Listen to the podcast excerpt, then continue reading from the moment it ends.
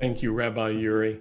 And Mishpacha, I want to share some scriptures with you and continue in this theme of hope as well. Would you pray with me? Baruch atah Adonai Eloheinu melech haolam asher kidshenu b'mitzvotav v'tzivanu la'asok b'divrei Torah. Amen. Blessed are you, Lord our God, King of the universe, who sanctifies us with his commands and commands us to engross ourselves in the words of Torah. Amen. I want to continue with the theme from last week strategic pathways and reasons for hope.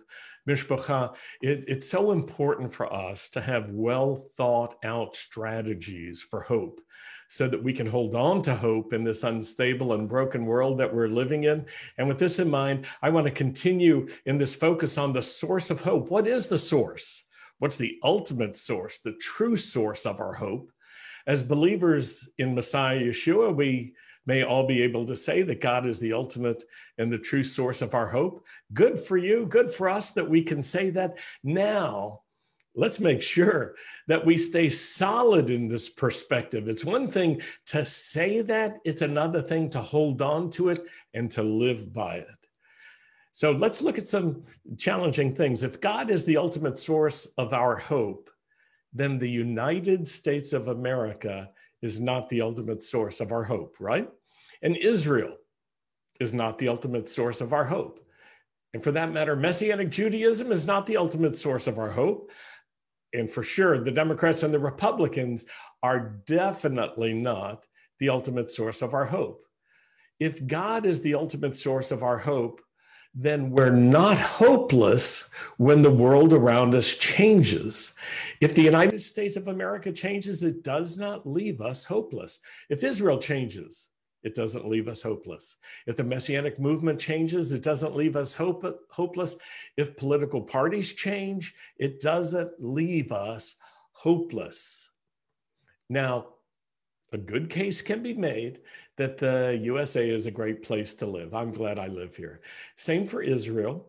And we can make a solid case that the Messianic movement is a great blessing for us. And it's true, it is true that politicians and governments can enact policies and actions that are blessings for us. It's true. And you can also make a good case that our country can go down paths that bring real trouble to us. So, yes, countries, governments, politicians can bring blessings and they can bring troubles to us. But here's what I want to underline and emphasize no matter what else happens, good or bad, God is the ultimate source of our hope. And I think that's what Yeshua meant when he said, Peace I give to you, my peace I give to you, not as the world gives give I to you. Here's, here's a reference John 14, verse 27 is one among several. But I would encourage those of you who are using the comment section to participate to put this reference in John 14, 27, and even some of the verses themselves. Yeshua said, Peace I leave with you, my peace I give to you. I do not give to you as the world gives. Do not let your hearts be troubled and do not be afraid. I was also thinking about that, that song that says, uh, The world didn't give it, and the world can't take it away, talking about the peace of the Lord. So stay focused, my friends, on this truth about God being our source. And it will sustain you during times of instability, during times of chaos, during times of change, during times of testing. I want to connect this week's Torah reading with last week's. Last week we finished Bereshit, Genesis, and this week we begin Shemot, Exodus. The book of Genesis, the first book of Torah, concludes with Egypt being a safe haven for the children of Israel. That's an important fact. And then the book of Exodus, the second book of Torah, begins with Egypt becoming a place of persecution and slavery for the children of Israel. And these two facts about Egypt are juxtaposed so that we can be aware that the place of safety and blessing can become a place of danger and trouble. The Jews who lived in Germany in this past century can verify that. But we need to understand it. And, and this issue of putting too much confidence in the place where we live, in the country we live, in the political system that we have, as important as those things are, they are not ultimately important. This tendency to have too much confidence in those things is something that the prophet Ezekiel spoke about. It's Ezekiel 29 16. And this may be obscure. You may not be familiar with this passage, but it's a simple statement that's really important. Ezekiel 29 16. Write this down and read it and get it into your spirit and understand what it what it means in applying to Egypt, but also what it means in applying to our own current situation. Egypt Ezekiel says, Egypt will no longer be a source of confidence for the people of Israel, but will be a reminder of their sin in turning to her for help. Whoa, that's that's really powerful. You see, the Jewish people had a tendency so many times to look back to Egypt, to the wealth, the strength, the well being, the prosperity, the health, the blessing that they experienced in Egypt, and to Egypt's political and military power. The Jewish people were tempted so many times to turn to Egypt for help. Later on, they turned to Rome. What a disaster that was. And we can draw a practical conclusion. Don't think that Egypt itself is the source of blessing. But let's extend that to our own situation. Don't think that the United States of America is the source of blessing. But don't get me wrong, Egypt was a place of blessing, it was a place God used for sure to bless the children of Israel, but it wasn't the source. God was still the source. And, and don't get me wrong, the United States of America has been a place of blessing for us, but it isn't the source. God is the source. It is of the highest importance, Mishpacha, to hold on to the simple and foundational truth God is the source of blessing. That's why we have hope. And we need to protect ourselves from a kind of misplaced confidence when we put too much confidence in the place where we live in the political system, in the parties that we support. When we do that, it becomes misplaced confidence and it will ultimately disappoint us. It will open us to despair and many troubles. And so, if you are being tossed about in these days of instability and your hope is like, um, just being shaken to the core because you were hoping for one thing and another's happening. Or now your hope is thriving where just a little while ago it wasn't doing so well because you were hoping in the wrong thing. I want to warn you that can still lead you to despair and many troubles. We never want to give a country or a government or a political institution or a political system the place that belongs to God. I want to say this again. I'm going to repeat myself. I'm going to say it as clearly as I can with almost the same words. You and I, Mishpacha, do not want to give to a country or to a government or to a political institution or to a political system the place that truly belongs to God, when we give that which belongs to God, when we give our confidence to a country, a government, a political institution or system, when we do that, it becomes a kind of idolatry. It become, becomes a kind of misplaced loyalty and it will disappoint. Now, there's a second lesson that I want to focus on this weekend. And when I when I start, it's going to sound over overly simple to you and so obvious to you and you're going to go, "Yeah, yeah, yeah, of course, of course." Here's the statement. only God is perfect and good. Only God is perfectly good. Can you write that in the comment section? Only God is perfect and good. Only God is perfectly good.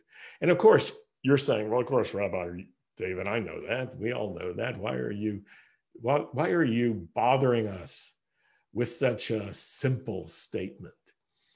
And here's the reason we need to hold on to this because it has ramifications to how we think about our heroes, those who are our friends and who we support, and our opponents and those who seem to be adversaries to us, or those who are against us or differ from us in major ways. If God is the only one who's perfect and good and perfectly good, then it's very clear our heroes are not perfect and they are not good and they are not perfectly good. So we don't ever want to idealize, idealize. I'm going to spell that word I D E A L I Z E. We never want to idealize our heroes. All of our heroes are flawed people.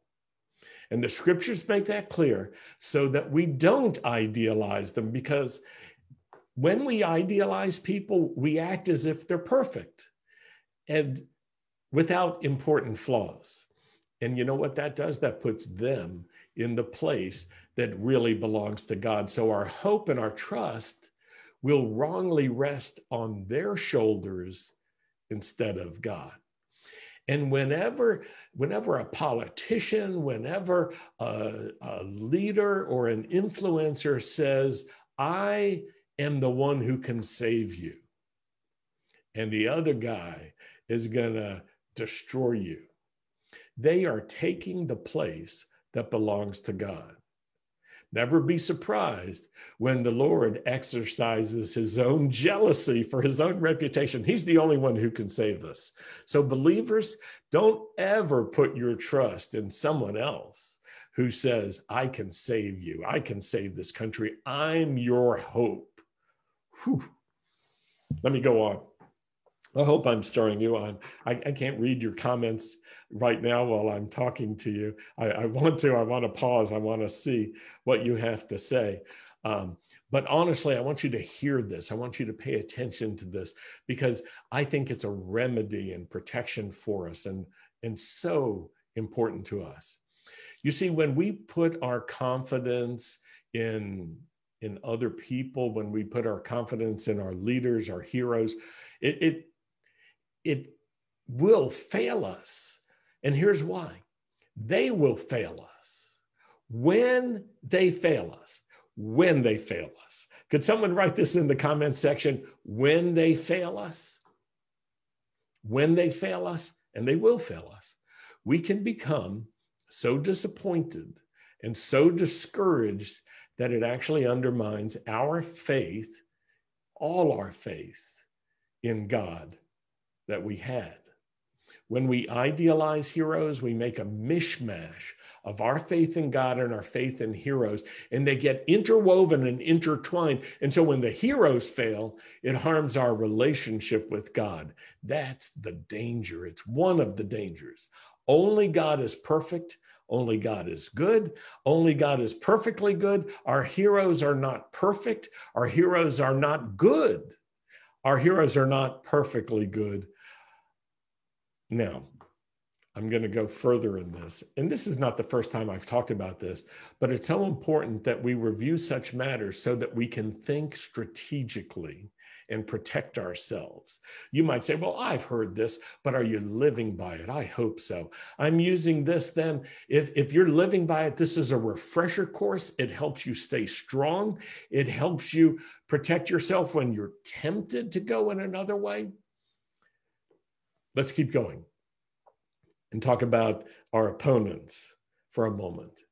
Our opponents are not perfectly bad or perfectly evil. Even those who have been our enemies and our opponents can be the very ones that God uses to do something important and good for us. The scriptures make that so clear so that we learn not to villainize our enemies. It's important, Mishpacha, not to equate them with Hasatan, with Satan, the adversary. And that's connected to Yeshua's teachings about loving our enemies and blessing those who create trouble for us. Let me read to you Matthew 5 44. Would you put that in the comment section? Matthew 5 44, Yeshua's words I tell you, love your enemies and pray for those who persecute you. Luke 6:35, an entirely different gospel and different passage says this. Yeshua says, "Love your enemies and do good to them." Paul teaches the same idea to the Italian believers, Romans 12, 14. Bless those who persecute you, bless and do not curse. And that's consistent with Yeshua's message in Luke chapter 6, verse 28. Bless those who curse you, pray for those who mistreat you. So, so let's remember this. We don't want to idealize our heroes and we don't want to villainize our opponents. Now, here's, here's the implications. When our heroes are in power, they will fail us. When our opponents are in power, they will fail us. But even our opponents can become instruments of God's blessing. And even our heroes can be instruments of trouble for us.